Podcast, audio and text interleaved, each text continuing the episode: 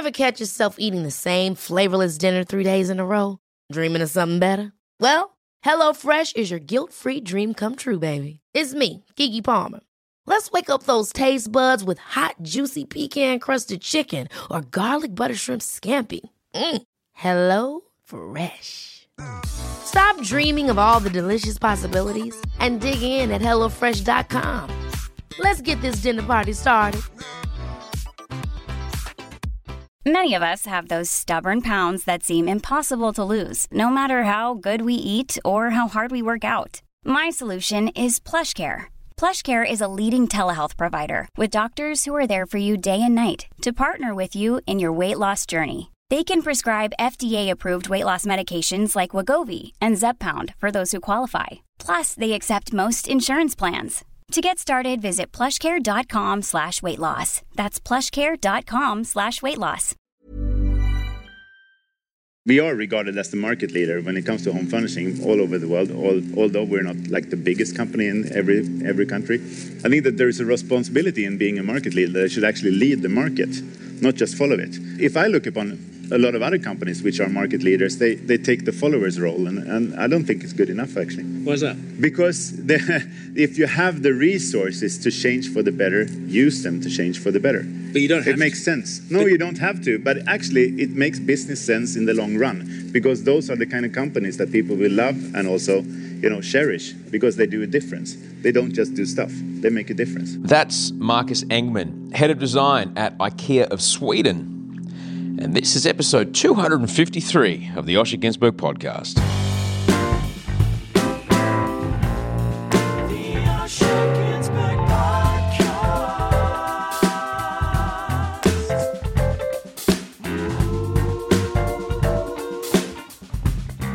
The Osher Günsberg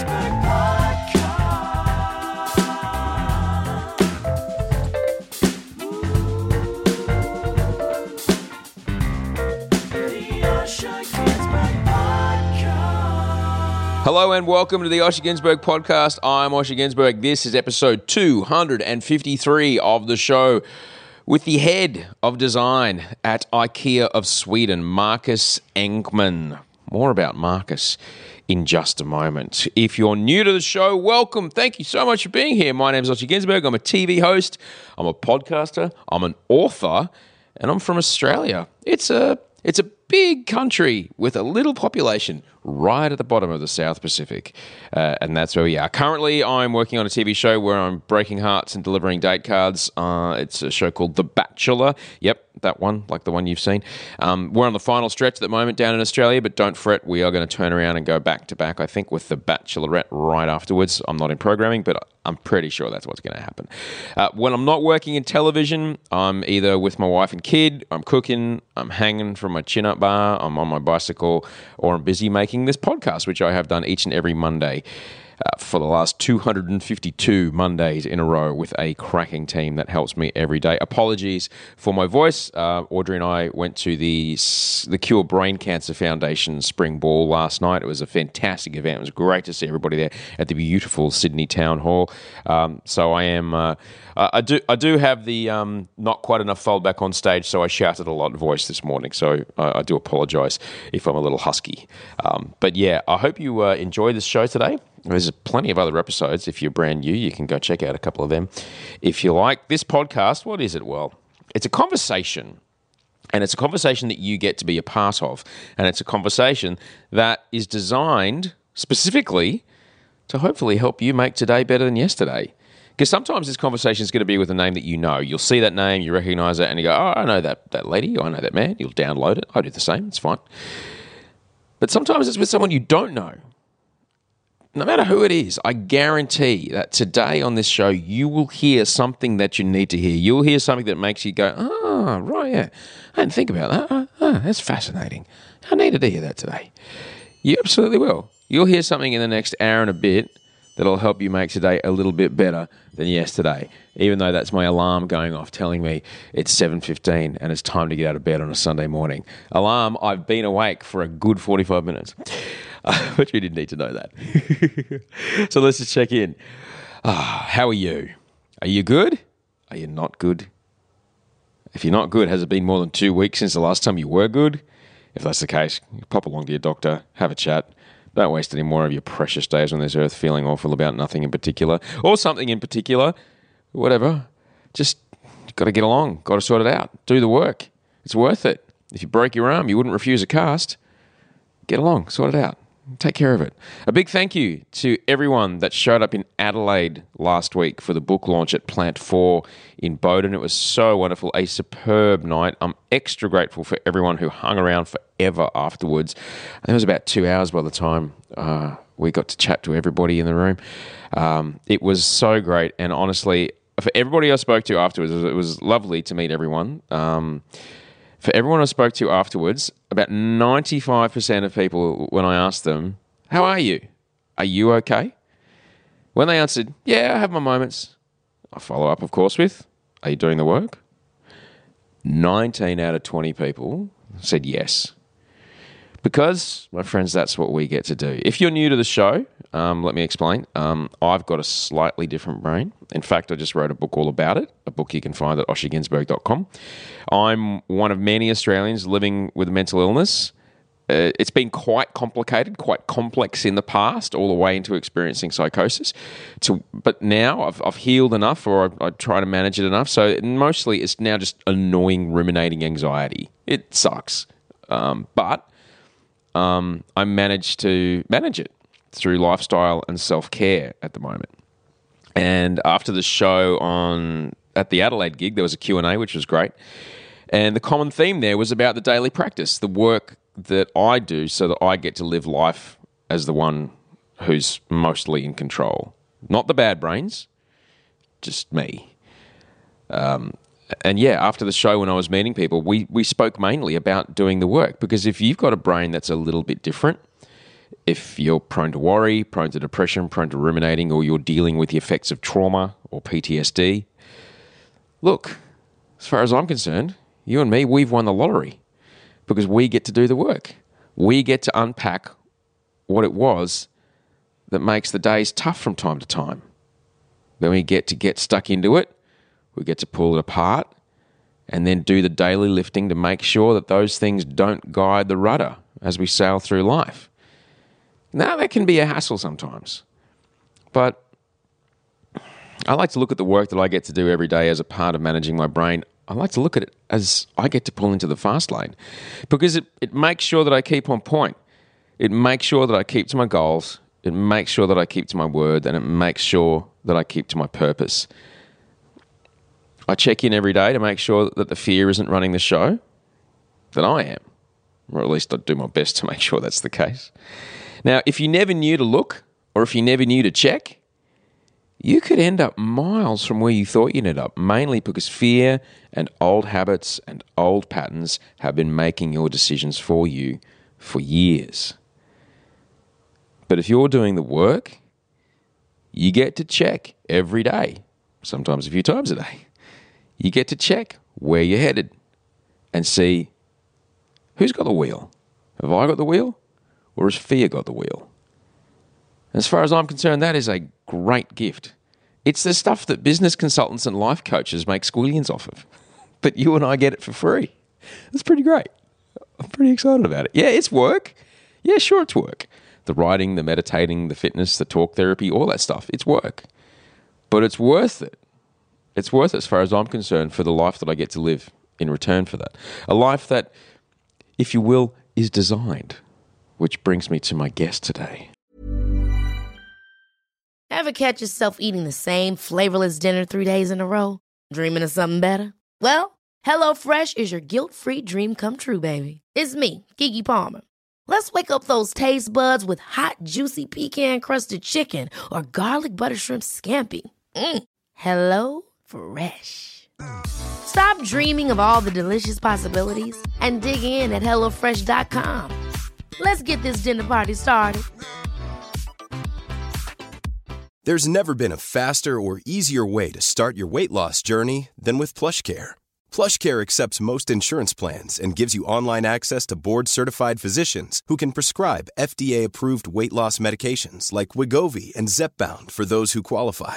Take charge of your health and speak with a board-certified physician about a weight loss plan that's right for you. Get started today at plushcare.com slash weight loss. That's plushcare.com slash weight loss. plushcare.com slash weight loss.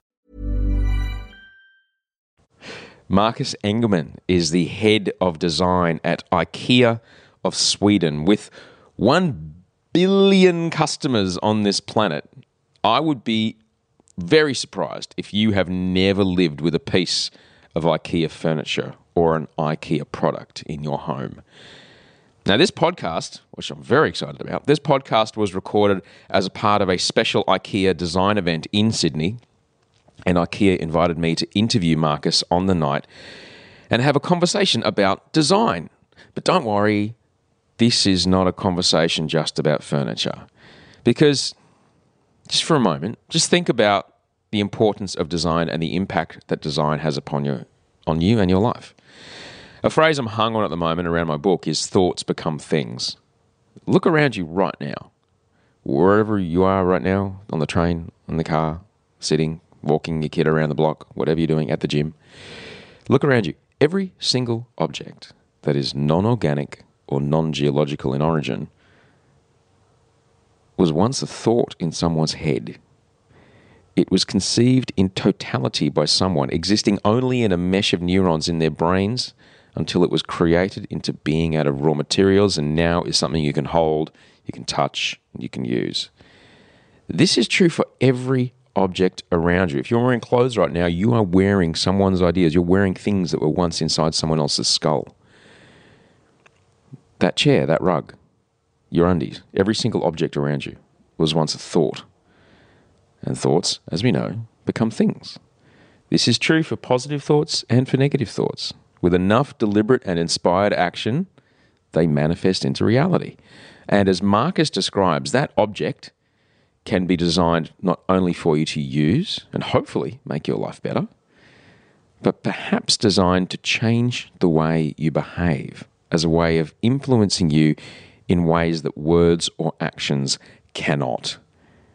Marcus is a fascinating man. We get into his story in this chat, so I won't repeat it here. However, I was absolutely thrilled to speak with him in front of a sold-out crowd of about, it was about two hundred fifty people at the Museum of Contemporary Art in beautiful Circular Quay in Sydney. If you have any thoughts on this one, on the live format, on anything at all, you can email me, send Osher email at gmail dot com, or grab me on the Facebook group, osher.is slash FB group. Until then, here's what happened when I hit record on the soundboard and went live for the first time for a podcast at the Museum of Contemporary Art with the head of design at IKEA of Sweden, Marcus Engman. Well, this is exciting. This is super exciting. This is great. Hey, everybody. Hi, I'm Osher Günsberg. Welcome. Thank you so much for being here. Uh, standing room only. Uh, folks who are standing in the back, there are some... If you're standing over here, there's a bunch of spare chairs stacked over here. We'll be a while. You're going to want to sit down. Trust me, I'm a man in my forties. Lumbar support is the most important thing ever. Whew. I'm so glad you're all here. This is super exciting for me. I um, on Monday, I'm about to release the two hundred fiftieth episode of my podcast, and this is the first time I've ever done one live. So this is awesome. How many, how, just so I get a vibe of the room, how many people here are like full design nerds? Yeah? Oh, yeah, yeah, yeah, yeah, yeah. Awesome, awesome, great. Okay, so I'm gonna go, I'm gonna go deep tonight, but at the same time, Um, at the same time, there are thousands of people who will listen to this show that don't know anything about design. You know, they couldn't tell an Eames chair from a... Oh, damn it, I should have written that. Um, but, yeah. Anyone got Eames furniture? I've got Eames furniture. Yeah, it's the best ever. I have IKEA furniture and Eames furniture. It's the best. I didn't tell my wife how much I paid for those dining chairs, though. That's the key. Um, but I'm so excited to be here because um, when you think... about design and you think about the d- d- democratization and globalization of design, they're like, as far as a brand that is really everywhere, I mean, uh, we've all been an Airbnb on the other side of the world and going, oh, I've got that chair. And it's an IKEA chair, right? Yeah, it's an incredible achievement for a country to make. So it's nineteen eighty-six I'm in the back seat of a yellow Mitsubishi van, stuck at the Springwood exit on the Southeast Freeway in Brisbane. It's stinking hot, and we are so excited because it's the opening day of IKEA in Brisbane. And we are so thrilled because it's like, this is going to be fucking good. We're going to get some new stuff. And on that day, you know, we did the thing. You walk in, oh, here it is. Oh, we got to go this way now. Oh, no, no, we've got to go this way. Okay, all right. How do we get out? We have to go through the market hall, even back then.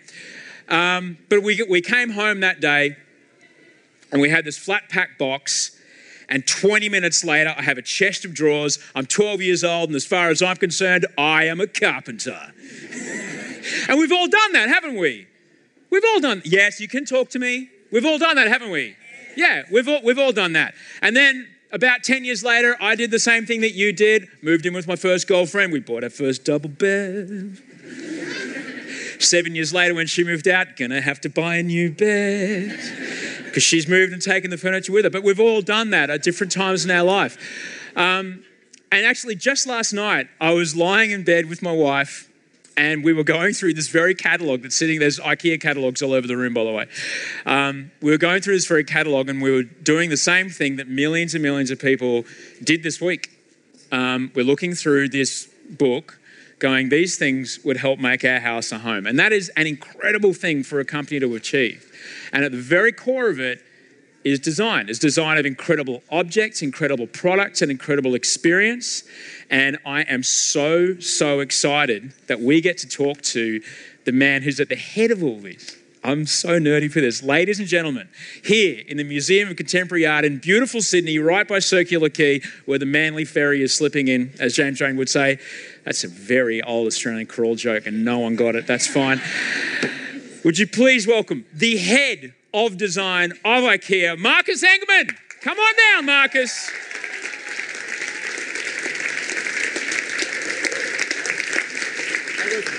By far the longest presentation I've ever had, actually. Well, welcome. You're here. Have a seat. Thank you. Do we know the name of what we're sitting on? Do we know this chair? Oh, uh, Nor- Norrskär or something, yeah. Something. Uh, sounds so much better when you say yeah. it. IKEA product said in an Australian accent. Uh, yeah, it's kind it was, of hard, isn't it? Yeah. It is. I have had many a Malmö in my time. Malmö. Is that it? No, Malmö. Malmö. Malmö. Yeah. Sorry. Yeah. How are you? You got you got in on, on Friday. How yeah. are, how are you going? I'm coping. I'm a little bit jet lagged, but that's okay.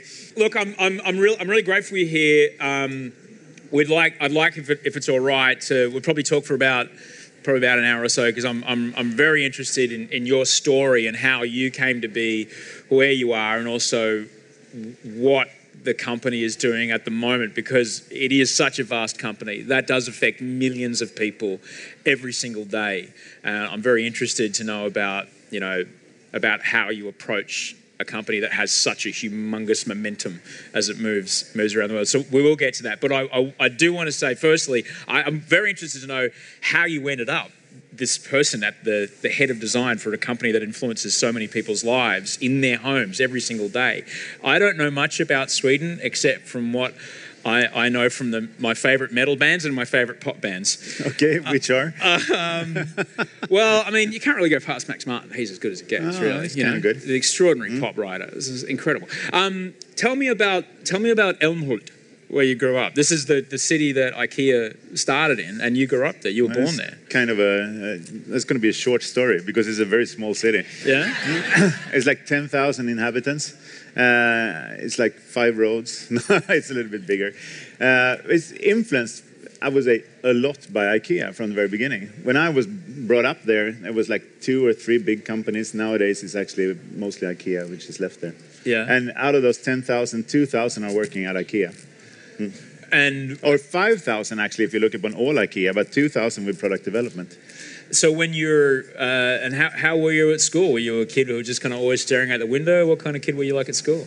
I was a little bit bored. I'm easily bored. I'm still easily bored. I was easily bored in school as well, so that was problematic. Yeah. But so I would say that I, I'm like I am right now, so it's no difference. I didn't have those like really good grades or anything. I was average. Yeah. Mm. And so I was into music. I was into styling and clothing more, actually, yeah? to be honest. Is that how, is that the doorway that, that you, you walk through to get into the kind of world of design? No, I'm more or less born into this. The sad story of my life is actually that both of my parents work for IKEA, and my my father had this job before me, so he was the head of design at IKEA once. Yeah. So kind of a sad story. That's no. not a sad story. That's a di- that's a dynasty. That's a yeah. legacy. Yeah, it's like the kings and queens and, uh, yeah, and head of it. designs. Yeah. So growing up, uh, obviously, you know, you're sitting around the dinner table and your father's talking about work. When did you become aware that your dad had a different job? I was mostly aware from because my my friends, they found our house really, really different, because it was set up with modern furniture, and at the time most of the people, most of my friends actually have very traditional settings in their homes, and us was com- it was like coming home to something which looked like a, a two thousand one a Space Odyssey or something like that, because it was extremely modernistic. So I, I, that made me aware about design, but otherwise we have never talked about it or something like that. And then no. we have always had designers living in our houses and so on. Do you remember the first time you, you went to the factory? Yeah, I do. Uh, my actually, my grandpa had his own factory, so uh, that was not for furniture, but for for pieces for for uh, cars and so on. Yeah. That was there. So I've always been interested in that part. Yeah. Tell me about what it's like the first time you went to the IKEA factory.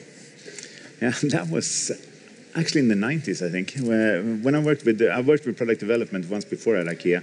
And then we went to factories. Uh, we did. We had this idea. You know, we tried out to do the P S series. I don't know if you know IKEA P S, which was like the uh, forefront of design, and it was working out really well when it came to kind of P R. But we didn't sell very well.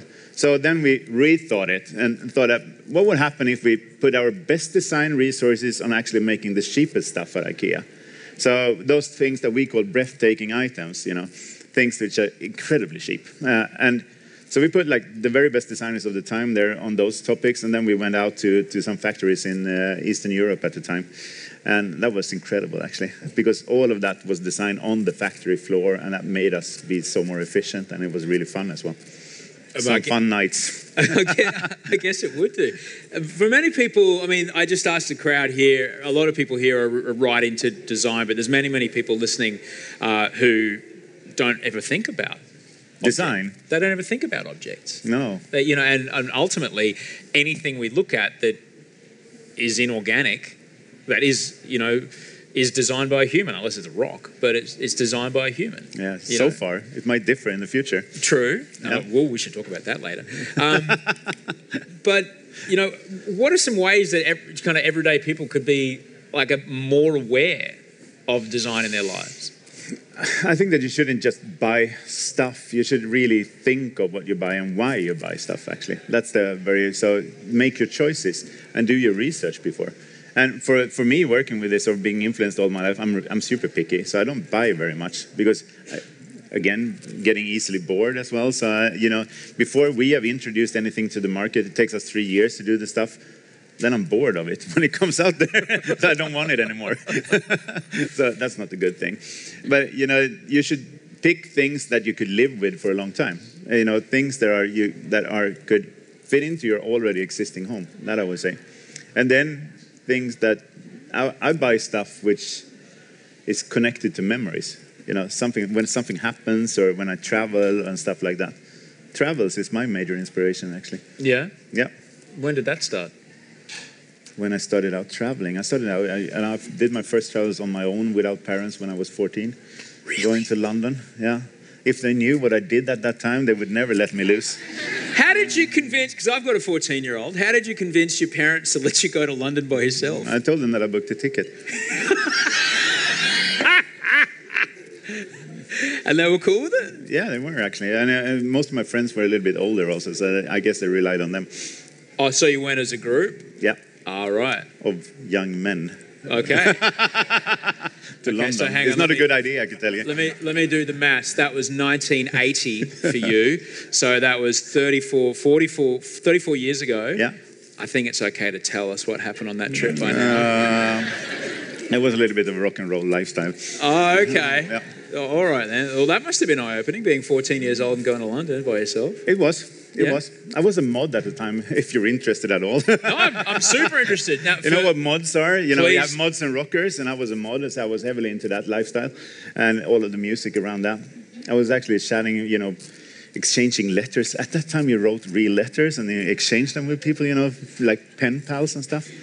And I was doing that with uh, Paul Weller, you know, Paul Weller from, the, from The Jam. You yeah. were writing to Paul Weller? Because once I went to a, to a, a concert, and then they let us into the sound check because we, they thought that we looked cool. And then we started out to chat about it, and then we, you know, pen palled about clothing for a while. You wrote to Paul Weller about clothing. Yeah, but he's like the coolest guy ever when it ever. comes to clothing. Still. He, he still is. Yes. That's, the, the guy's got to be, I don't know, he's got to be twenty years older than me, maybe. I think he's like sixty or something now, huh? Yeah. sixty-five maybe. And yeah. goodness me, he doesn't mm. look that at all. You must have felt pretty good at high school then going, yes, Mister Teacher who's telling me I should stop being so bored in school. I've got a letter from Paul Weller. But you in my know, bag. You were taken down in Älmhult. There was not that many kids who were into into the mod era, I would say. Or yeah. you know, we, were, we were the odd ones at the time. Right, well, you know, it goes to show that you, you took care of how uh, your visual appearance appeared. Yeah. And, and that was the gateway. Yeah. It was. That was my first interest into design and, and you know, making choices, I would say. After high school, did you did you pursue uh, an academic career in that direction? None whatsoever. The only school I have is the School of Life, actually, to be honest. Yeah. But I worked with creative leadership from the very beginning, so I, everything I've done is to work with other creatives. And uh, since I'm not like a designer myself, I, you know, I've been more like influencing people to where to go and how to think and doing strategies for that. So the head the of design at IKEA is not a designer. Not. And I think that's a good thing, actually, because otherwise I would be into their job, and they're really good at what they're doing. So it's more about how could we lead ourselves into being more the visionary guy yeah. to show off what we could be in the future. So when you said you were influenced by travel, uh, how do you how do you time your trips? Do you do you time them before you get bored, or you go like, nah, I'm going to be bored by then, I'll book it now? Uh, no, usually I go to play. Yeah, you know, I had this this idea when I, before that we should never go back to one place, so always to a new place every time, which is a good idea actually because life is short. Uh, so that's one thing, and then I I'll, I'll try to mix it up. So it's always like going. I'm interested in animals and nature, which is, and I'm really interested in big cities. So I always have to go to a place where, where there's close with both and actually. Yeah, that's what I like. And when I travel within IKEA. Then it's topics. It's not about the place. It's more like, what is the topic that we want to solve while by doing this travel? Yeah. And then it, usually it's so many interesting people that you meet. I think that's a, that's the most interesting part. And how do you how do you collect the ideas that that that come to you, and when do they come to you? Uh, you know, I, I've never taken notes on anything because I have this idea that if you will remember the good ones, if you don't remember them, they're not good enough. So that's how I work. I like it. I like it. So uh, when you, when you get home, do you just kind of walk into the office and go, right, everybody, here's what we're doing? No, I'm not that kind of guy at all. no, no. It's more actually we sit down and we, we think, oh, okay, so what are the things that we're going to do for the, the maybe the half a year to come or something like that? And uh, then all of the designers at IKEA, they are extremely self-sufficient. They work by themselves. And actually, we gather into different groups for different topics that we want to take on. And it's more from who's interested in this topic, and then you go on to it together. As you as you travel around the world, do you see a commonality in in the needs for what you're trying to design? I think that everybody, when you go to different different cities or different uh, parts of the world, everybody's they want you to say that they're so different. And the sad story is that you're not. Most of the things are similar all over the world, actually. And, and that's a good thing for IKEA, since we are relying on doing things in large scale to get our prices down. Uh, it works quite well that there is more similarities than, than differences. What you need to be aware of is more like cultural differences and the way to, to take on the, the, uh, the problems, which could be very different. Can you give me an example? No, I cannot. I'm not that smart and sharp in such a short notice. Oh well, for, let me let me lead you into it. Maybe, for example, you know, the, uh, a market like, say, for example, an emerging market like Africa versus yeah. a, an established market like Australia. You know, what are the cultural differences that you're dealing with between? I would say that, you know, the uh, the uh, difference is there. Now we've worked with with Africa for two years actually, together with a team, a team of designers from Africa, and there they relate to things far more, or they relate to their heritage far more than we do usually. Even when they do completely new stuff, they're always relating it to, to their heritage and the behaviors from the past also. Uh, that's one thing, and they're. Ex- I would say that they're more proud also than we about their heritage, and they want to show that off in the new things.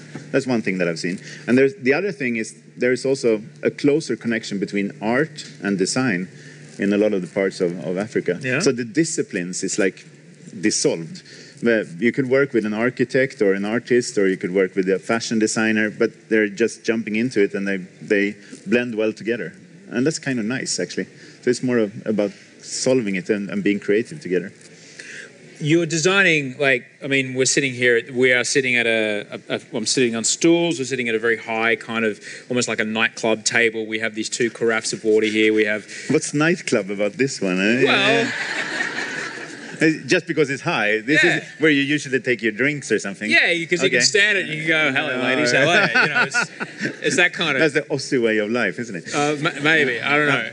I don't drink anymore, so back no. in the olden days, that oh, may okay. be what I did. Mm. Um, but, you know, we're sitting here with these with these objects that would get... And it's always kind of fascinated me that this carafe of water, I just pour it, I'm thirsty, so I'm pouring a glass of water uh, off a carafe, and... You know, I'm repeating an action that is probably done across cultures, across languages, and in, in many different countries. Do you consider that when you're putting things together? Of course, you're, you're humbled about this thing, actually, that is such a large scale. And, and also, from I would say, from out of the choices we make in materials, production techniques, and so on, we always, all of us working with design at IKEA and product developers, it's like one hundred teams working with it at IKEA. I think number one topics right now is, is sustainability and how to make it, you know, people and planet positive. Because when you have one billion customers, there's kind of a big responsibility. That's a lot of people. Yeah. And That's... I told them this morning also, when I had this chat with people here this morning, I told them about, you know, we, we are actually producing and selling more than four billion things a year. That's quite a lot. That's a lot of Allen keys, man. Yeah. It is. So you have to do it right from the beginning. When, as a company, did you first become aware of your responsibility of, like, we're, if we're going to be this big, if we're going to move this large, we kind of have to be careful where we step? We've never thought of, of our, ourselves as a big company, because that's part of our nature also. To be able to do what we do, we always have to think in a rebellious way and to do it, the, diff, the very different thing from what everybody else is doing out there. So it's not in our nature to talk about ourselves in that way. I, I would say that the the uh, the way to work with sustainability comes from also uh, our history of being a low price and low cost company, because, you know, waste and low cost, they don't go together. So for us, you know, being non-wasteful has been been something which we take for granted. We hate waste at IKEA. We hate air at IKEA. You know, it doesn't make sense to send air all around the world. It's a big cost, but it's not good for environment either. So I think it's been kind of natural, to be honest. When you're talking about sending air around the world, you're talking about when I open my flat pack furniture and it is it is like a Tetris board. Uh, so completely put together. That's a science, huh? Yeah, it is. Because if you if you work as a designer at IKEA, you need to be really good at logistics and how we distribute things. That gives certain sizes. You know, just taking off maybe one or two centimeters from a, the size of a table to make that perfect fit for our distribution channels. That that means like cubic meters. At the end, hundreds or thousands of cubic meters. Just those centimeters. So it's a big thing. So you need to be interested in those really boring topics also if you work with design. Oh, it's not boring at all when you think, when you put it at that scale, like why wastefully ship hundreds of tons of stuff around? The... It doesn't make sense, does no. it? No, it doesn't. It doesn't make sense at all. You talked about uh, the team that you lead. Um, and I think one, one of the things that has to have made, played a role in making IKEA so successful is the, the design of the workflow of the team. Could you talk a little bit about, you know, what you saw when you came to the role and maybe how you changed things to make it uh, a little a little different? I think that we worked fairly the same within IKEA with design and the, the, the designer's role. Maybe what I brought to the table was I saw that you were, you know, what has happened from the very past when everybody was working on drawing boards and you did everything, then it was visible for everybody else. You could pass by anybody's table and see what is happening here. Then suddenly everybody was working inside of computers in three D renderings and stuff. The only one who saw what was really happening was the very guy who's doing the renderings. So there was not influencing each other. So what we did was actually breaking up that and forced everybody to work in, in prototyping far more, like in the old days, and also to, to do not an office, but actually a big studio space. It's like four thousand square meters, completely open, where all of the projects are visible, from the very first post-it notes to actual products at the end of the day. So you could see how the range is growing year by year there, all of the news. We do two thousand new things every year, so it's kind of a lot of projects going on there. And the good thing with that is that everybody's like, I wouldn't say stealing each other's ideas, but getting inspired by new and good ideas from each other. So it's a far faster way of, of uh, learning also. So when, was there any, uh, w- were people worried about suddenly having their work out in the open again? Because it could obviously be very private and very, this is going to be it, I'm going to produce the glass, it's going to get me going. No, but it's not in everybody's nature, and I think that you have to respect that as well. People, some people like it, some people don't. Mm. The good thing about it is that you could actually be more people to talk about if this glass is really good, or if it's excellent, or half good. Uh, and when you have those discussions around design and around objects, you learn every time from each other, and you really have to, you know, put an effort into to also how you sell your idea, which is important, because if you haven't even sold your idea to yourself before starting off doing it, it might not be that sharp. So this sharpens things up. That's good. So the the the, the process, if you're, you're starting with post-it notes, really? Yeah, usually we do. I, I personally I hate post-it notes. Actually, there's too many of them. I, When you've been around for like a hundred workshops, you never want to do a workshop again. And then you put up, oh, and there's yellow here, and there's pink, those, and those means that, and that means that. No, just give me the freaking idea from the beginning. So you've got so you've got designers pitching you all the time. This is it. It's the best butter knife ever. Uh, aren't you pitching your ideas too? No, I got, I got nothing, man. I got I got nothing. I can't get anything over no, the line. We get a lot of ideas from the outside, but but when we start off, we, we usually start off from a clean sheet. But that is a little bit lying actually, because most of the time we have an idea of, of the materials or the production techniques to use. So it is, you know, if you ask an artist to paint the picture. And there's, you know, just paint the picture. It's really hard. And if there is no, you know, sizing or anything. So you have to limit it down to something, you know, a problem. Because most of, of our designers and most designers I know, they really are interested in problem solving and communication at the same time. And if you gather that together, then usually it gets a, a good product. So you have a, a fair notion of, of what to start with. So you're saying that you will go to your team and go, here's a problem. No, actually, the setup is not. Uh, uh, when we uh, there's two different ways of doing product development within IKEA. One is uh, we have a hundred different teams. There, those teams are specialized in different typologies of objects. So there's a team for like stools, for instance, or for soft chairs, or for sofas. Sofas, actually, I think have two teams, uh, and uh, they do their briefing and their research and everything before, and then come to the design team, and then they start off doing the workshop together. Then we do things like you see here a lot, which is also uh, all of our collections, uh, and the collections are meant to be uh, things that we do on top of the range uh, to show the way for the running range. So those are, you know, excursions, curious excursions into the unknown, more or less. And let's see if it sticks, see if it works. More small scale. So it's a faster way of, you know, we like to, to develop by doing stuff. Not just about talking about it, but actually do the stuff. Do you do things like we'll just make a hundred and put them in the market hall somewhere and see if they sell? Um, yeah, we have tried that as well. Not so often. Because it, it, usually the problem is if you do a hundred... that hundred would be extremely costly compared to do a million. So, uh, so it's, uh, it's it's just all, the scale like, that you speak of is just mind-boggling, Marcus. It's easier and cheaper to do a million. I love it. I love. I love that. I love that you that, that that this is where this is where you are. That you sit with your post-it notes in your workshop that you don't like, and you go, yeah, but can we make a million? Scary. Yeah, but you know, but the, the way I look at it is that that decision, you're influenced. Like, say, for example, you're making a dining table. That's a million families hmm? that will be influenced yeah. by that. That's extraordinary. Hmm. So then you have to do it right. What does doing it right look like? Actually incorporating that family from the very beginning. So le- really research their needs and see what, what they're after and why, and then try to top that off with something that they didn't think of. That's usually a good product. And if you could put that together with some kind of new production technique that makes it even better than all of the competition is doing, then that's top-notch. When you are uh, designing a product, though, because if you, okay, so you've got a billion customers, right? Um, you're making, it's easy to make a million, but once you get to ten million to one hundred million, those families that you're selling uh, to are going to be across, as we sp- spoke before, different cultural backgrounds, different ways. Are there ways to adjust the product at that scale, or do you just try and see if you can keep as many people happy as possible? No, but we adjust our range a little bit from, from country to country, but not from out of style, actually, but mostly from out of sizing, because you're inches systems in, in America, for instance, so our... Why did they do that? Yeah.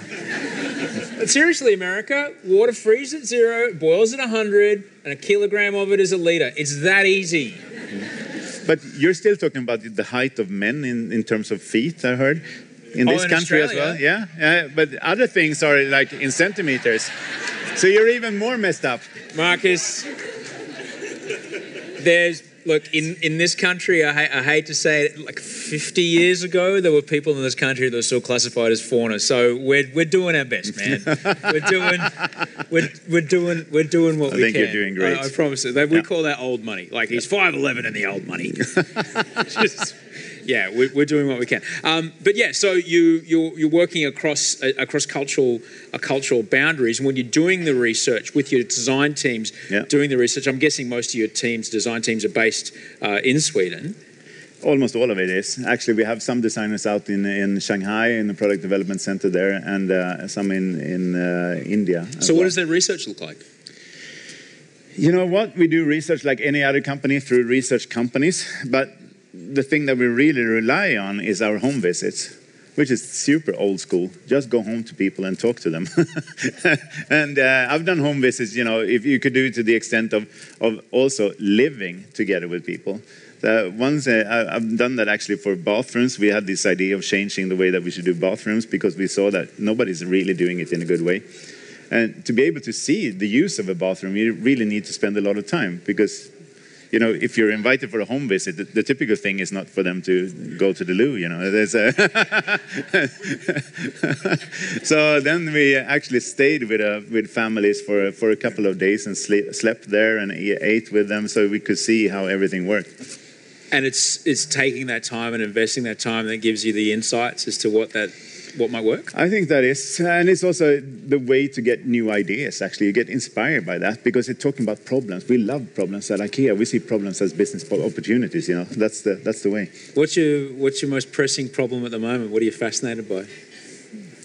For me right now, I think it's not a problem which which I'm fascinated about. We're going to talk about one problem that we haven't taken care of, and that is like esports. That was like a big revelation when you saw that billions of people are actually, you know, doing esports, and we haven't even talked about it. And we say Does everybody that we, know what that we is? Have, we we have said that we should be for the many people. Hang on, hang on a sec. So, uh, esports is uh, people playing video games in a stadium with. Yeah, you can make that face, but it's real. People pay money, and you'll see like twenty thousand people in a stadium watching some dudes do this. Some say, whereas there's some screen up here, and there's this person sitting there, and they're just assassinating warriors all over the world, playing millions of people against each other in these extraordinary chairs that look like they're in a spaceship and stuff like that. Yeah, and it's extremely competitive and really, really hard. And it's growing like hell. It's going to be bigger than soccer. Uh, so uh, uh, he's not joking. It's humongous, and we were not onto that at all. So that's a problem for us as a, as as a company because it, it also arises a lot of ergonomic things uh, that we could do better actually because people are sitting there up to like sixteen hours a day just to train because it's heavy duty training to do this. So there you need to redesign what would be a workspace to an esports space instead. So that's kind of interesting. But the other part, which is more like an opportunity that I see as well, is is actually how to work with scents, music, and maybe lighting connected to each other. So how we could steer those things for the future, because those are so close to, to memories and, you know, the, the how you how you're talking about your home and what's important in your home. Those those feelings instead. So could we work with something which would resemble like Spotify, but for your home? So you could change your mood of your home by connecting those three things. That would be kind of awesome. I guess those are things that we think of right now. When you when you talk about the the scale that IKEA has, the scope to connect every object in the home to each other is is there. It is. And we're starting off connecting like light units and music. We're showing it off here. We're doing a, a collection together with Sonos. So that's going to be part of our range. You talked a little bit before about about sustainability. What excites you that you're doing at the moment in the in the space of sustainability? I think the biggest thing we do is actually the decision, the decision we have taken to go all circular. So everything recycled or recyclable within our range, the materials that we choose, uh, by twenty thirty. And that's kind of an aggressive goal for someone who's doing uh, doing four billion things a year. So to be able to do that. And for me, it's also, it's not just about the sustainable part of it, it's also the business part. Because for IKEA to survive, we need to go circular. We won't have the resources to actually work with, with um, virgin materials. That's going to be too expensive if you want to be a, a low-price company. So it's both business and sustainability at the same time. And I think this is also the way forward, when we could connect sustainable sustainability to better business. When you get that, then you get things rolling within companies. Can you talk, for people who aren't in the manufacturing world, could you describe a little and just explain what the circular... Um... Uh, circularity is actually reused materials, one could say, and to work with that from the very beginning. So if you have, there is a chair over here, for instance, the one that you're going to put together later on? Yeah, yeah. Well, we're going to build that at the moment, which I can't like, wait for. This is like the Odger chair. And this was done uh, a couple of years ago. And fifty-five percent of the plastic in this is reused plastic. It comes from pet bottles and, and old furniture and so on. And if you work that way, you always have, and this is when you work with plastic, if you're a nerd in plastic, you know that to get the right properties of plastic, you always have to put some virgin material inside of it. Otherwise, it cracks and so on. But to work with fifty-five percent is so much better. And our goal is then to go to one hundred percent of recycled. Then you have to reinvent plastics. It's not just to say that we're going to do it. You have to reinvent how to do plastics for the future. So that's quite, kind of a big thing. It's and that's just plastics. Then talking about other materials like wood. You know, IKEA is responsible for actually harvesting one percent of all of the, the wood harvested in, in all of the world is for IKEA. That's how much wood we do. And then you need to do that in a sustainable way. When you are, when you're coming up with these things, do you go, all right, that's the goal, we will figure it out? We're just going to try for it. We'll, we'll just have to work on it. No, we just have to succeed. You know, I think that's we would never think that we would fail. It's never happened. What I love, what I love is that as a frustrated member of a democracy, I can sit here and get upset at my government for making unsustainable choices, mm. but then a company that is not democratically elected can make a decision in a boardroom that will take all those choices away from government and go, well, screw you, we're just going to do it anyway. Yeah. And I, f- I find that fascinating and actually really exciting that a company of your size is doing that. And then economically, your competitors were like, well, they're doing it, we're going to have to do it. Mm. And then everyone has to go with. But I think that's, you know, I always say, since we are regarded as the market leader when it comes to home furnishing all over the world, all, although we're not like the biggest company in every every country, I think that there is a responsibility in being a market leader that I should actually lead the market, not just follow it. And if I look upon a lot of other companies which are market leaders, they, they take the followers role, and, and I don't think it's good enough, actually. Yeah? Why's that? Because the, if you have the resources to change for the better, use them to change for the better. But you don't have it to. It makes sense. No, but you don't have to. But actually, it makes business sense in the long run. Because those are the kind of companies that people will love and also, you know, cherish. Because they do a difference. They don't just do stuff. They make a difference. But it's, it's interesting, I guess, as well, that the economics will ultimately make the decision. As you said, it'll become too expensive to use virgin materials. Mm. And that's, that's fascinating. It is, uh, and it makes total sense. I wonder if we'll see it in other manufacturing, like, I don't know, automotive or electronics? I think you already do. Actually, if you see the change for, for uh, aluminium in cars, for instance, from out of carbon steel, it's because it's easier to, to also to, um, to have recycled aluminium. It's a good material to recycle, so that's why you see a lot of aluminium in cars. It makes sense also from out of weight. It's more sustainable, so it's actually another manufacturing techniques that you're going to see this faster than they think. When you when you walk through the world, have you, have you seen the film The Matrix? It was quite a while ago. Do you have that thing in the back? Well, no, there's a, there's a final, and they, they shot it here, actually. There's there's a final scene where suddenly Keanu just sees code everywhere. It's all, he just sees the... When you walk around the world, do you just do you just like sit in this room and just see objects and just go, oh, yeah, yeah, as a designer? No, but I, I personally, I think that I've always been curious about how things are made.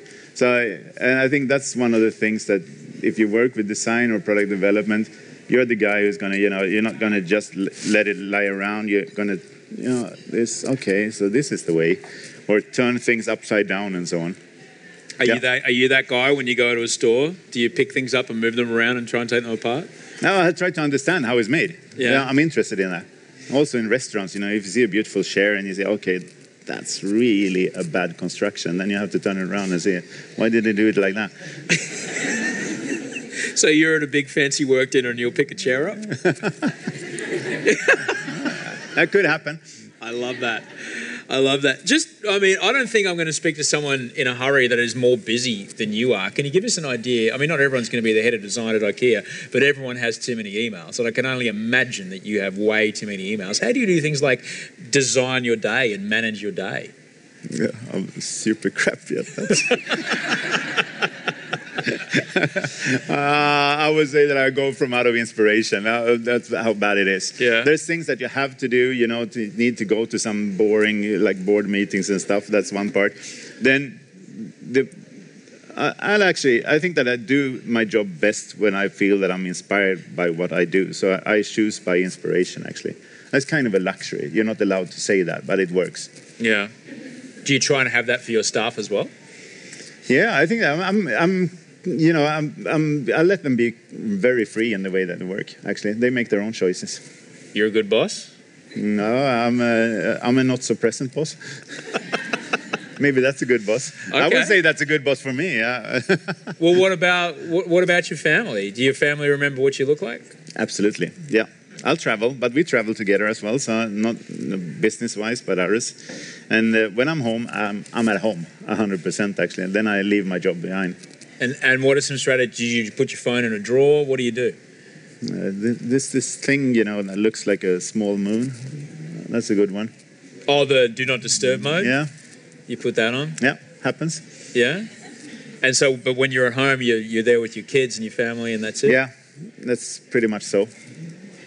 Did, was that a, was that a pain to get to that point? Because I know I, I, I still trying to find that point. No, but I still work far too much, uh, to be honest. So that's that's always a pain. I, I you know lately I've been going back and forth. Also, I travel by car to to Älmhult when I'm not traveling, you know, here to Australia or somewhere else, and that's a trip for one hour and uh, fifteen minutes each and way. Each way. Every so day. I'm two and a half hour in the car every day on top of the work hours, and uh, when you do that, you have a tendency actually to leave a little bit earlier because you know that you have this. So you have to have a, a, a more like a decent agenda that works with that. And then I, I have the luxury of having a, a person who works really close to me who takes care of my agenda as well. So, and she's she's she's like a a second wife or something, you know. so she she actually is telling me, you know, don't do that, Marcus. You know, don't promise him that, and don't, don't, you're not going to make it, and so on. So she's really good for me. You know, I'm not going to lie. I am very, very lucky in my life to have the same sort of thing. Mm. Uh, her name is Rachel, and she's here tonight. And um, without her, I don't know if I'd see my wife and kids. No, no. And so shout out to Maria. Yeah. So, I really like her. I, I, I'm, I'm really lucky. You mentioned before, and, and two things I find fascinating about you is that the, the, the, the head of design of IKEA. You said earlier on that you, you tend not to buy too many objects. Is your house fairly sparse? Uh, no, it's not. it's, a, it's a little bit like my my you know working table. It's a kind of a mess. Uh, when I search for papers and so on, and then I have like the carbon fourteen method. So if it's one month, it's like twenty centimeters down. uh, And I, I think that both me and my wife and my kids as well are quite bohemian, so it's it's a little bit messy, and it's a lot of you know stuff that you've gathered around the years, and I really don't like to throw away things. Yeah. As well, no, I don't like that. There, you know, because there, you could always put them into use. In my mind, I could always put it into use somewhere along the line. You know, if we're doing like a uh, scuba diving or something, and then you haven't done that for five years, but still, oh, I think I'm going to do it this summer. So uh, let's keep it. No. So you don't have like a, because uh, there's a, obviously we've all heard there's a big movement towards like minimalism and only owning one hundred forty objects and this sort of stuff. That doesn't resonate with you? No, I don't think that you should restrict yourself at all, actually. It seems like a boring life.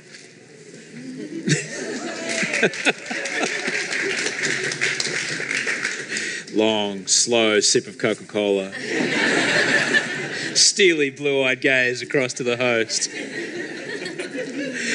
But you said that travel's very important for you and, and your family. Why? I think that actually instead of, you know, buying stuff to each other and so on, those things you have a tendency to forget when you get older. As a uh, gift. As a gift or something like that. I think the greatest gift you could give to your family is actually to, to spend these times together and to, to experience things together. And I remember that because I traveled with my father and mother when, when I was young, and I, the things I remember from my childhood is closely connected to those travels, like first time in Italy, crazy things happen on this Hotel Bagatelle or whatever. You know, those things are the things that you remember from your childhood, and, and we have actually invested a lot of both time and money in, in traveling a lot with our kids all around the world. And it gives you also an understanding about differences. And uh, both why differences are important and why they're why they are there as well. So have a better understanding for the world. And I think that's a good thing to give to your kids. You mentioned you have a, a billion customers around the world, and it's it feels so special to be a part of a community of people that have all done the same thing, have all gone to the IKEA store, and have all, you know, picked out a thing, taken a photo of the thing with my phone, gone through the, the warehouse in the back. Oh, there it is up there. Yeah. You get the guy, you put it on the big trolley, and then you go through the thing, and then and then you get it home.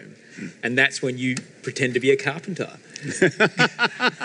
Could we talk a little bit, a bit about the IKEA effect, the idea that I built this and now it's mine? I think that's actually one of the things that pe- why people cherish their IKEA stuff is because they they truly believe that they've made them themselves. I've done so many, you know, you know, interviews, and especially those video interviews with people. I have one which I remember from out of, of uh, it was New York. This was like a lot of years ago. She was living in a really small apartment, and she was so excited about it. I've been to IKEA, you know, uh, and uh, I got this home, and showed me, you know what? I made this table. And it was actually the luck table, which is a classic. uh, and the only thing you have to do is like screw down four legs in four holes. And it was, she made that table, and she was like, this is like the masterpiece. Yeah. But it is. There is a, it's an emotional attachment. I think that's one thing that we didn't think of. We were thinking of it as Swedes, as we are, like a practical thing to make things flat pack as an idea, because then you don't send air around the world. But actually, what happened from out of that, that it's it made a, a, an emotional connection when you put things together. And then it's it's suddenly it's your design. It's not just somebody else's. Well, I'd like to get emotionally connected because we've got two chairs here, and I insisted they bring them in the boxes because you really only get one chance in life to build IKEA furniture with a head of design of IKEA. uh, And so I'm going to do it. Uh, so I'm going to move this table out of the way. So we've got, the, we'll move my nightclub table away. Um, we'll get this over here.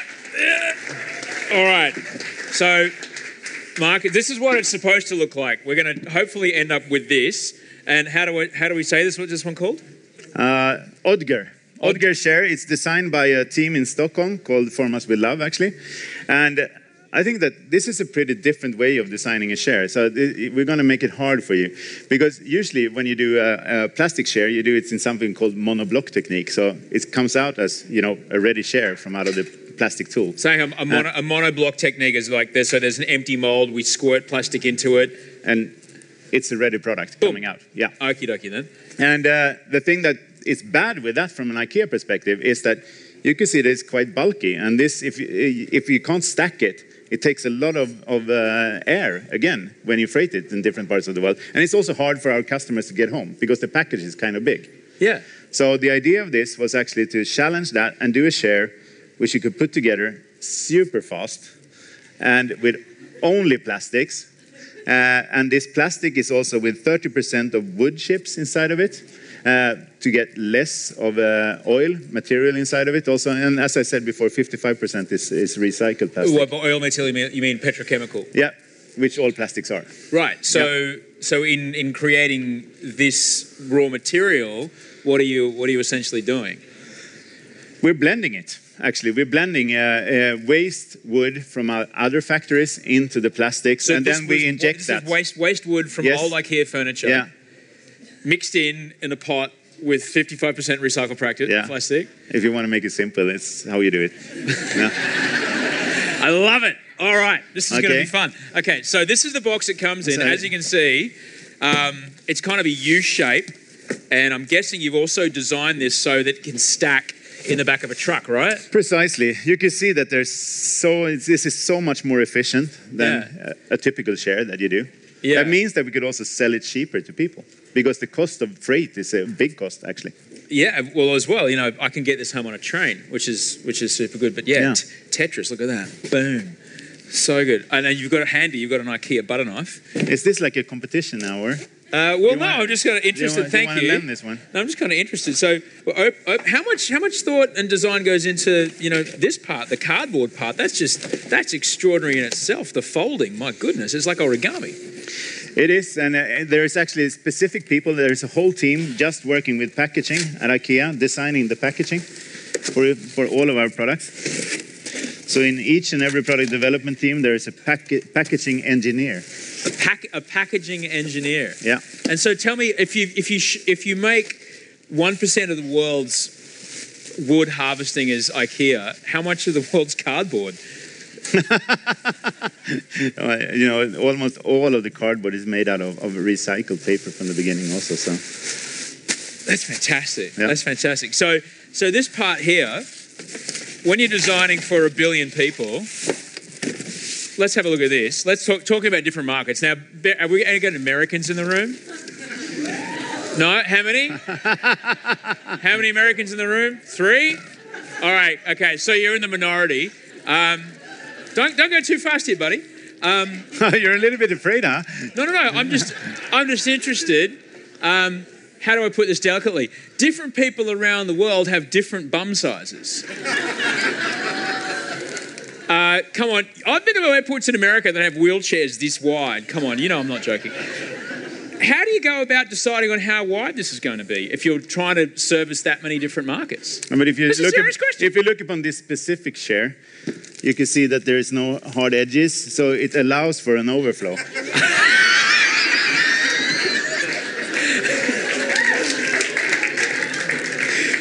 So answered re- like a perfect designer. I love it. There's, yeah, overflow. I'm sure that's a technical term. so, um, so, so here we go. There's only. I was hoping for. Um, I'm guessing if you've got a cardboard engineer, you've also got a, you know, uh, a, a manual engineer, someone who's. But like, do you want to do this uh, IKEA employee style, or do you want to do it as a customer? As a customer, you throw it away, right? You go, I can do this, don't you? no, no, someone, no, seriously. Like, like, if it's someone's job to design the cardboard, it's someone's job to design this. Do you have a name for this guy, by the way? Does he have a name? No, I have to ask. Do we have a name for him, huh? The assembly guy, of course. Yeah. Yeah? So the, the little in the IKEA instruction manual, there's a little cartoon person who's who's putting it together, and then I don't know where the Allen key is, and he gets on the phone and he doesn't know what's going on. Wait up, Marcus, what are you doing? Wait, wait, wait, slow down. I want you to talk me through it, buddy. He doesn't care. He no, gets bored he's... easily, apparently. So why only three pieces, mate? So ready. Bam! Holy moly! Why only? Why only three pieces? Why? Yeah. To make it simple for our customers, actually. Yeah. One of the things that we could see before when we started out, that you, you could see in all of our products, there was a lot of fittings into each and every product. Uh, we thought that, that was smart at the time. It was not that smart, actually, because the cost of fittings is actually higher than the cost of the product itself. So thirty percent of the cost of, of a product is fittings. So if you could get rid of fittings, you could make it cheaper. You mean the little the little the, bits of metal? Yeah, metal and... stuff and so on, which you have to assemble it from. Yeah, but when I build IKEA with a cordless drill, I feel like a god. Like, bed. You know? Maybe it says more about you than IKEA. I don't yeah, know. Yeah, I'll make sure my I'll make sure, make sure my wife's watching when I do it. Um, okay, okay. So this is so there's no Allen keys in this at all. We've only got there's there's four pieces to this entire chair. Yes, it is. And how, how did you how did you get to that? How that was actually get... a lot of engineering to get yeah, to that point because it was it. really really hard. To, to also to get it sturdy enough and, and how to do the mold in a way so, you know, because there's always small things in the mold that would be in the way for, for that kind of fit, perfect fit yeah. that is needed to do this. How much? How many prototypes do you go through before you get to this point? This one was really slow. I think we did a lot of prototypes actually before achieving this. And uh, doing prototypes in plastics is also quite expensive. Yeah. Compared to other products. Is it like is it like Westworld? You just throw them in the mincer and start again? Nope. No. But like like if there's one thing I do love about design, it's that the, the simplest things often have the most amount of thinking it is. that goes behind no. it. So here I am, I'm standing with a chair that's only got four pieces. How many people worked on this? I think it was at least two designers involved, and uh, then it was our own engineers. I would say like maybe three of our own engineers, and yeah. on top of that, it's the factory that did the first samples, and there's special engineers in that factory as well. So there's a lot of people, and that's just for the construction of the chair. Then on top of that is the packaging technicians, is the communicators, is the one who's doing the supply, uh, demand planning, and so on. So it's like a big team. It's extraordinary, and this little, the, even the twist in this. Okay, so I've got. To and the idea here was be to do this completely without tools, also, so you're not needed to have not even an Allen key. Right, because there's, I know there's certainly some people who have they, they don't have full use of their fingers, so they can't, yeah. they can't create create this. So, so hang on, this goes in like this. It fits in there. Oh my God, I'm about to build a chair. This is going to be amazing. I'm going to fuck it up in front of you too. Oh no. Okay, that other way around. Oh, other way around. And which way? I have to start there. Yeah. And then, sorry, push it towards there. Yeah. Okay. And then push it down. And then push this down? Yeah. All right.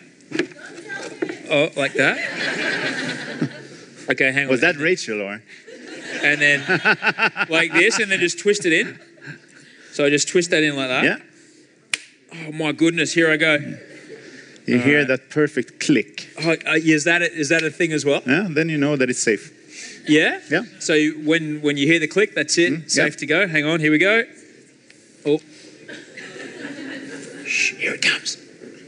There it is. All right, hang on. See? I am a carpenter. That's great. Seat. Let's have a seat. Look at this.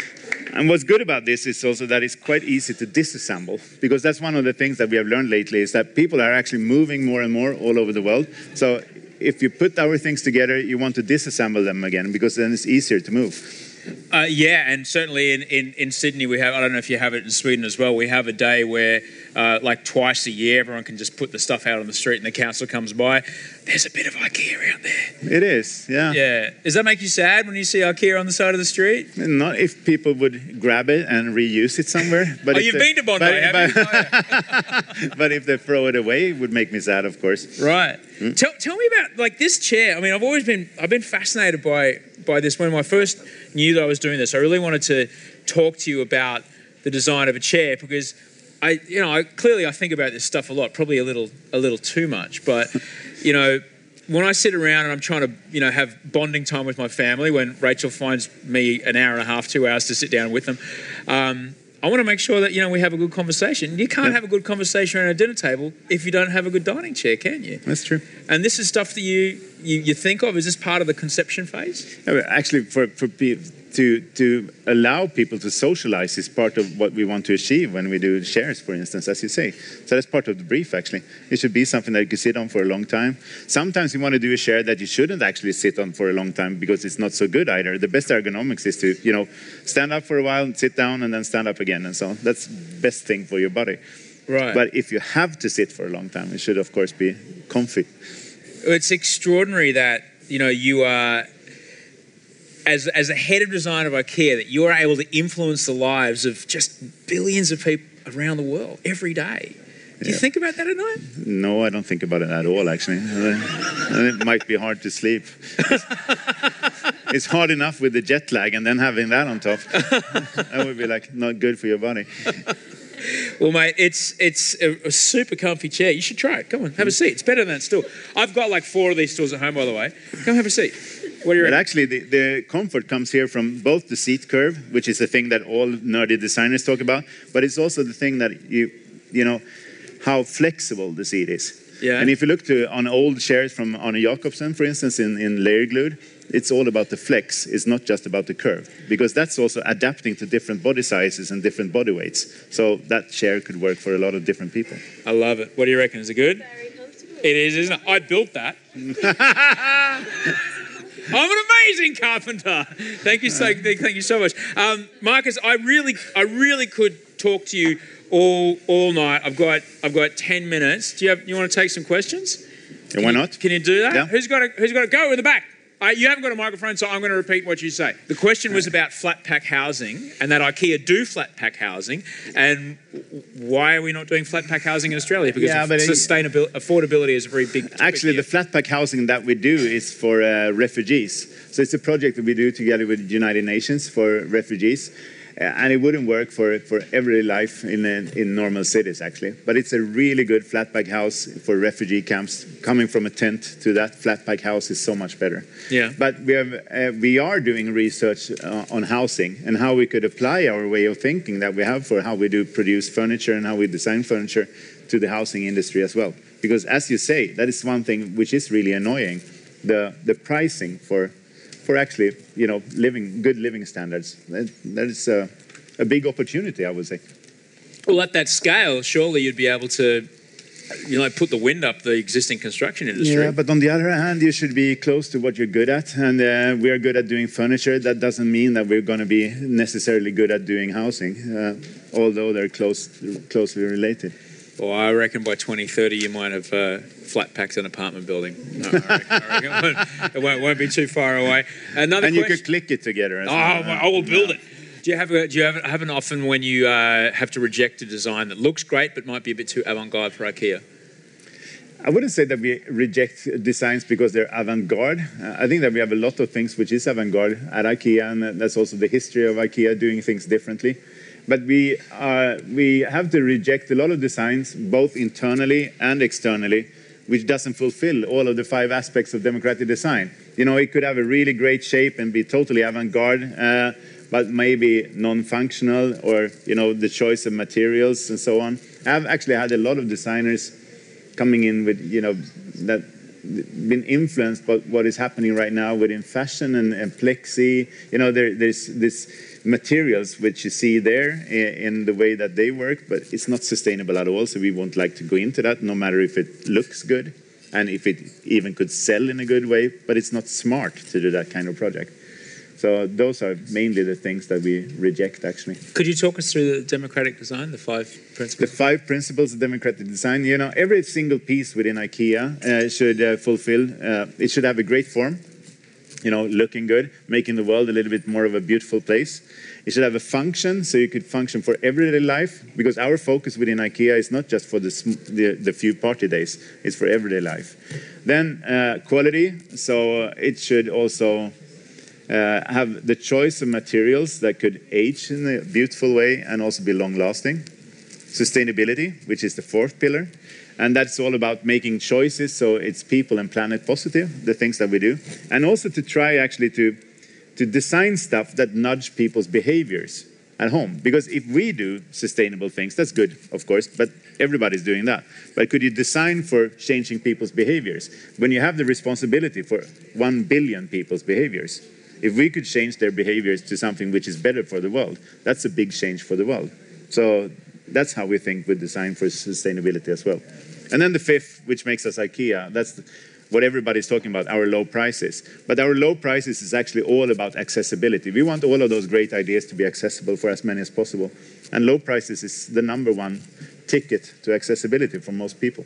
You don't have to nudge behavior towards sustainability. Why do you do it? Because it's good for everyone. If it's good for everyone, then it's good for us. It's such a simple answer, but I love it. Um, of all the years, of all the beautiful designs, do you have a favourite piece, something that really speaks to you? It's good that you take that choice instead of the worst design of the history. Uh, uh, I have things which has more like, a, I was saying that this morning also, things that I have a personal connection to by history. One of the objects that I still like a lot is the clip-on sofa, because I'm closely related to it, because it was part of my upbringing, since the designer or the product developer is my father for that sofa, and he designed it together with a Japanese designer who lived at, at our home at the time, and me and my sister were the ones trying it out for real, because that was the first sofa designed to be for children, uh, families with children. So my father brought home the samples, so we had to play in that sofa and see if it worked out. Uh, so that's like a close relationship to a product. Then myself, during those years I've been working with design here, one of the things I still I'm kind of proud of that we did was one of the first collections we did together with Ilse Crawford, uh, which was uh, actually introducing new materials and new surface treatments, techniques and so on to make things more, uh, what do you say? Huh?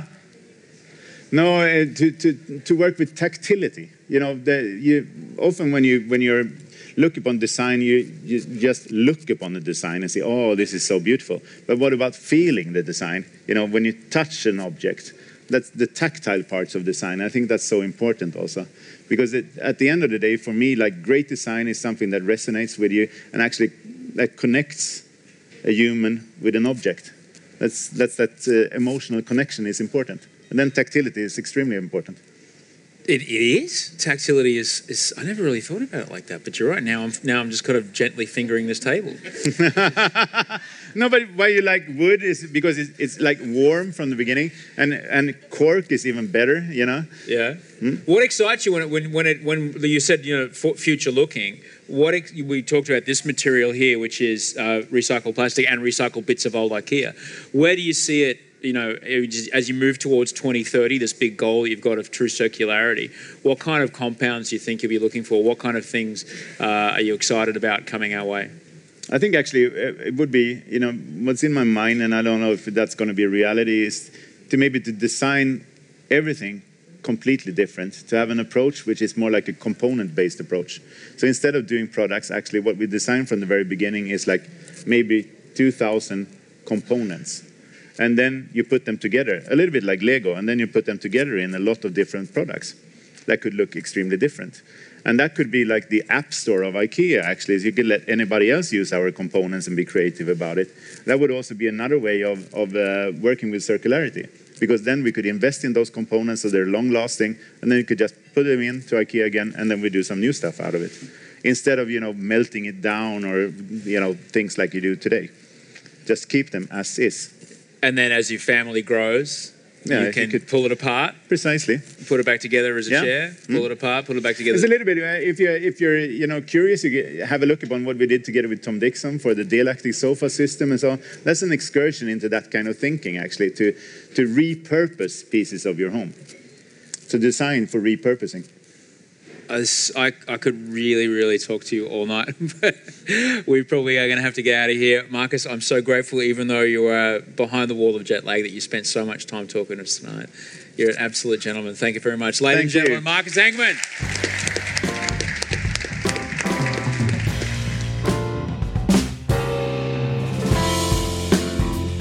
That was Marcus Engman, the head of design at IKEA of Sweden. What a brilliant, brilliant night we had. You don't really get many chances in life to build a piece of IKEA furniture with the head of design at IKEA. It was pretty, pretty good. A big, big, big thank you to my producer, Rachel Barrett, and the team at IKEA for working so hard to make that happen. Marcus is a big player. He is a heavy hitter, and it was extraordinary that we managed to get that happening and pull that podcast off and pull off a live one, no less. So big thank you, Rachel. You're amazing. I love you. Um, big thank you to the, uh, the Museum of Contemporary Art uh, of Australia. That was wonderful to have have all your support for making that. Andy Maher, my extraordinary audio producer, thank you very much. Toe Hider for all of the music. Without you, I am nothing, Mike. Without you, I am nothing. And thank you to everyone that listens. You, right now. You're amazing. If I don't have an audience, I can't make a show. So thank you so, so much. If you'd like to uh, check out more episodes, go right ahead. It really helps me if you do two things. One, if you subscribe to the show, that really helps. And two, if you just tell a mate, share, share it with a friend. The other day, I saw someone put a podcast app on their phone for the very first time, and that's always an exciting moment because, oh boy, oh, you'll never really listen to radio again, do you? Um, thank you so much for listening. If you need me through the week, you know how to find me. If you need the book, you can get it at osher gunsberg dot com. I'll see you in Rockhampton on the fifth of October. Until then, until next Monday, sleep well, dream of beautiful things.